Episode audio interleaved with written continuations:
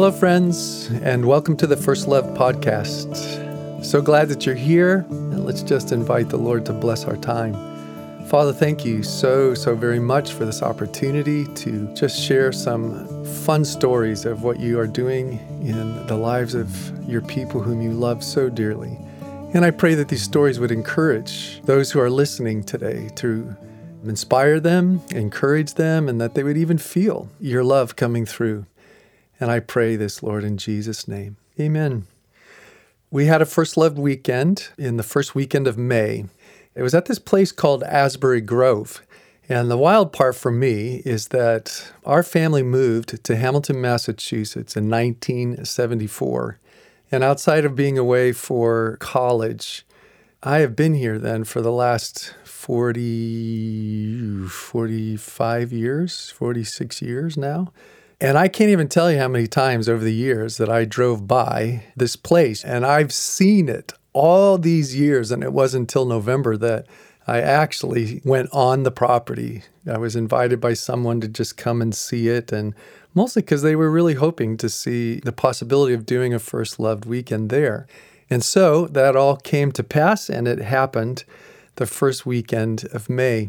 The really fun thing about this place, too, is that I don't remember now the specific date when it first happened, but it was in the 1800s where they had this property, this grove, and they prepared it to have a big revival time. There used to be actually a train that ran right by that through Hamilton. They were hoping that maybe 3,000 people would show up. 10,000 people showed up.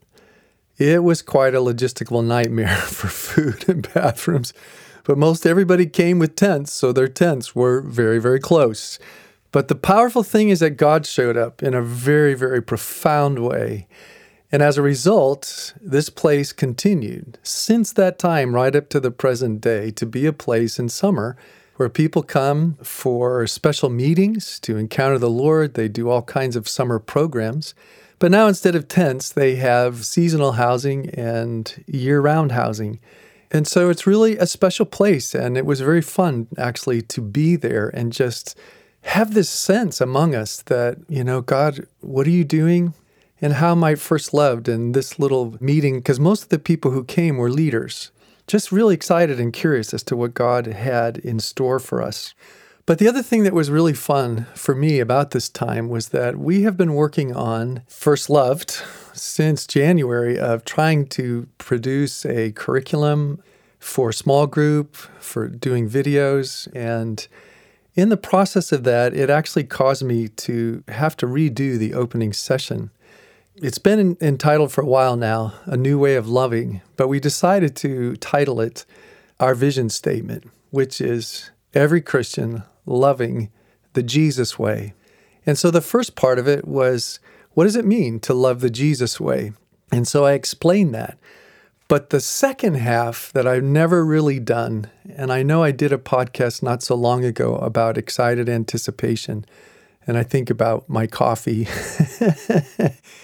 Well, we really felt as a team that we needed to really capitalize on that because essentially, then the first half of the opening session, to love the Jesus way is to love as loved. And you can't love as loved unless you come and be loved by Jesus, by the Father. And in order to be loved, you have to come and you have to spend time with them. you can't get loved if you don't hang out together. And so the second half was what are some of the issues that are in the way that prevent us from wanting to spend that time? And the primary thing we focused on was simply that a lot of people have not necessarily positive ideas about what's going to happen in that time. And I remember at some point for me is that even though in the early years it was a very precious time of engaging God and really actually feeling loved by Him, not really having language for it, but somewhere along the line, more and more, it became more like a classroom experience about studying and learning. And then sadly, it would often drift into a performance review, showing what I was doing well or not. And then you go out and try not to mess up. But for others, it could be boring, it could be duty. So we were just recognizing that, wow, if that's what you think, you probably don't have very much anticipation, certainly not excited anticipation to want to spend time with God. Well, of course, then I think, again, I don't remember, it's been a little bit since I did that podcast, but the main thing was that we would have that feeling like I have for my coffee, that's seven more hours and I get that special coffee, and how much I love it and enjoy it. That we would have that feeling, that thought, that emotion about our time with God because we knew we were going to encounter something that would bring us such joy and pleasure. And so I really had fun working on that. And actually, just to say again, I, I don't know if even for some of you that have been through it, I don't always get a chance to say this, but it was fun again to really capitalize on this that, you know, God made us to need food and water and as well, right? Rest and exercise. But we're just focus on food and water. And especially, you know, we can go for a pretty long time without food, but we can't go too long without water or we die. Very, very necessary. Both these things actually are necessary for life. They bring nourishment and life to our bodies. Well, uh, forgive me again if I've already said this, but it's just fun to say it again. for nine months in our mother's womb, we were fed the food and water, the nourishment that we needed through the umbilical cord, through the placenta. Imagine if food and water, if nourishment was all God cared about, such that when we were born, the umbilical cord got cut at the placenta and actually retracted inside of us. So that when we were thirsty or hungry, you simply went over to a food source, a water source, and you uncoiled your umbilical cord, plugged it in, and you got the same nourishment that you got from mom for those nine months.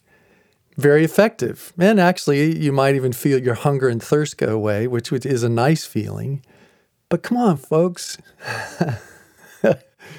hallelujah, glory to God, ooh la la, that He actually cut it at our navel and then created us with taste buds and noses that smell, and then ridiculous amount of variety of food and drink, such that it doesn't just nourish us, but we find immeasurable joy and pleasure out of eating and drinking.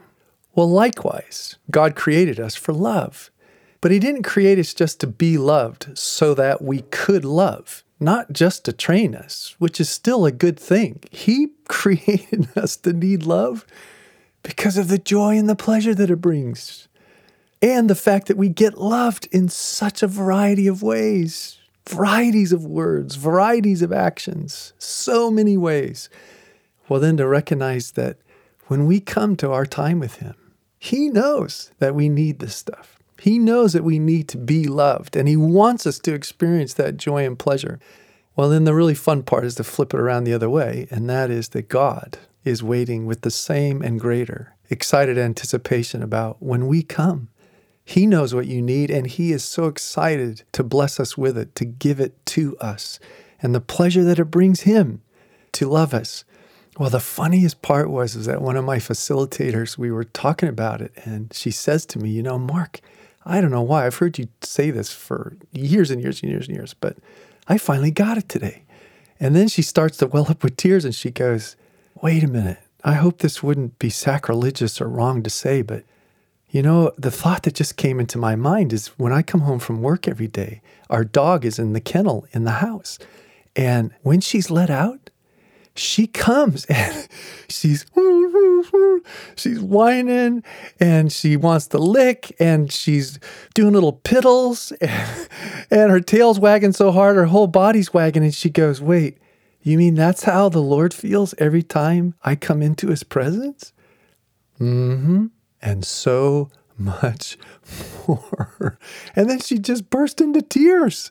It's like no way.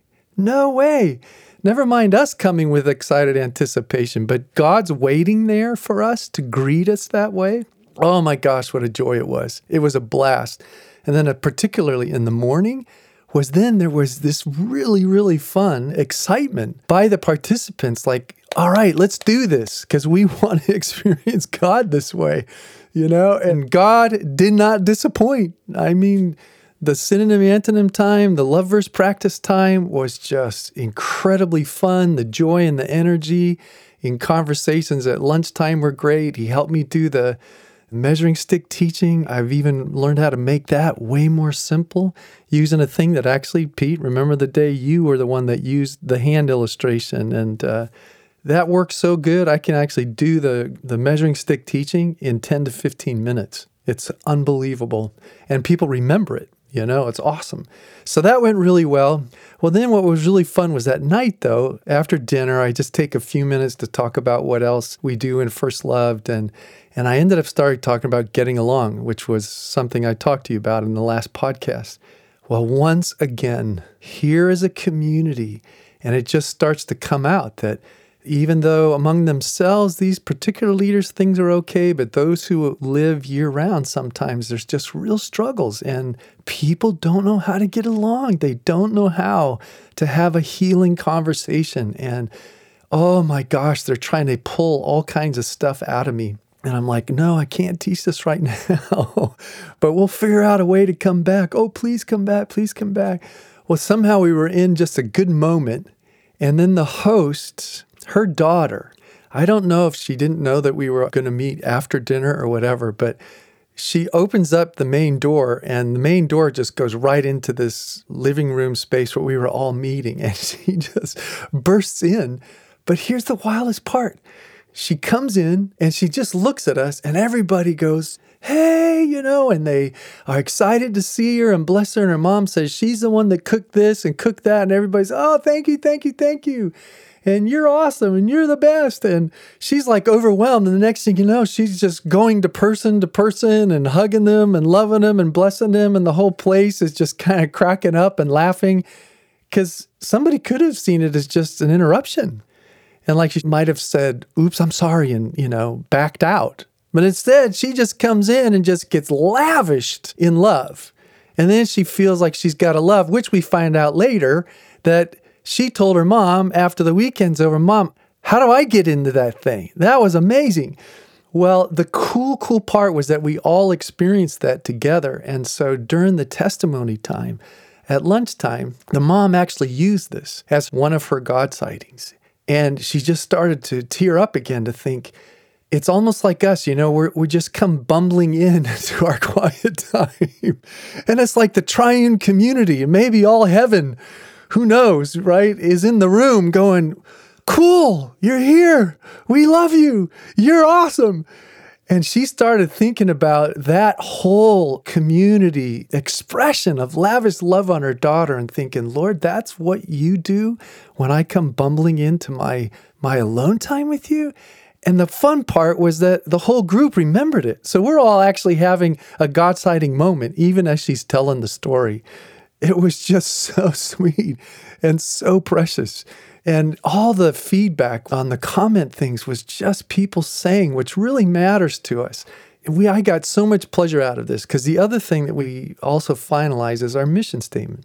And that First Love's mission is to provide resources for life changing experiences of God's love, to provide resources for life changing experiences of God's love. Well, what was so fun was out of the 10 testimonies, three people used that exact language where they're saying, This was amazing.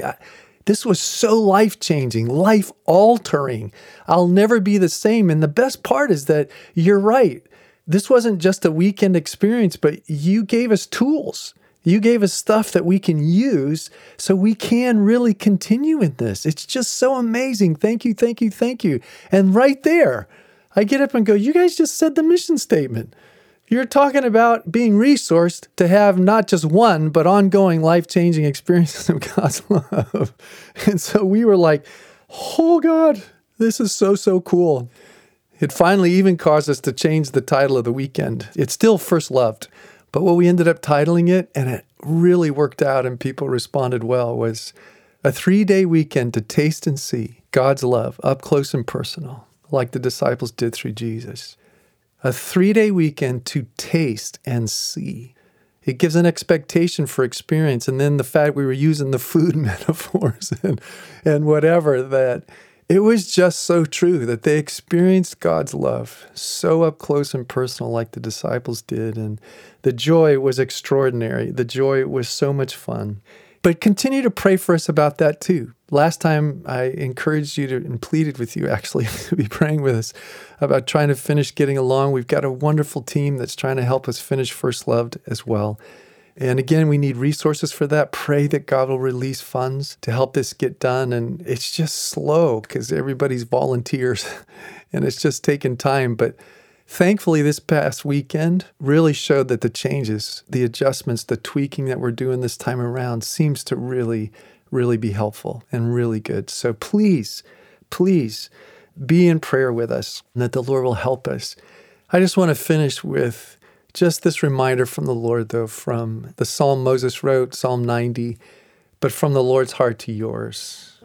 Oh, beloved ones, my children, my sons and daughters, oh, that you would come to me right now, today, every day, morning, night, anytime. Come to me and let me satisfy you. Let me satisfy you with my unfailing love that you may sing for joy and be glad all your days.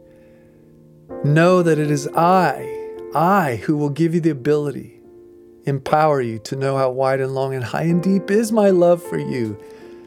And that, yeah, just like the group was waiting for that teenager when she walked through the door, just like, just like the facilitator's dog. That's how excited I am. That's the excited anticipation I have, the joy I feel when you come into my presence, where we get to mutually love and be loved together. Oh, come, let me satisfy you again with my unfailing love, that you may sing for joy and be glad all your days. Father, we thank you, we love you, we bless you. In Jesus' name, amen. Have a great day.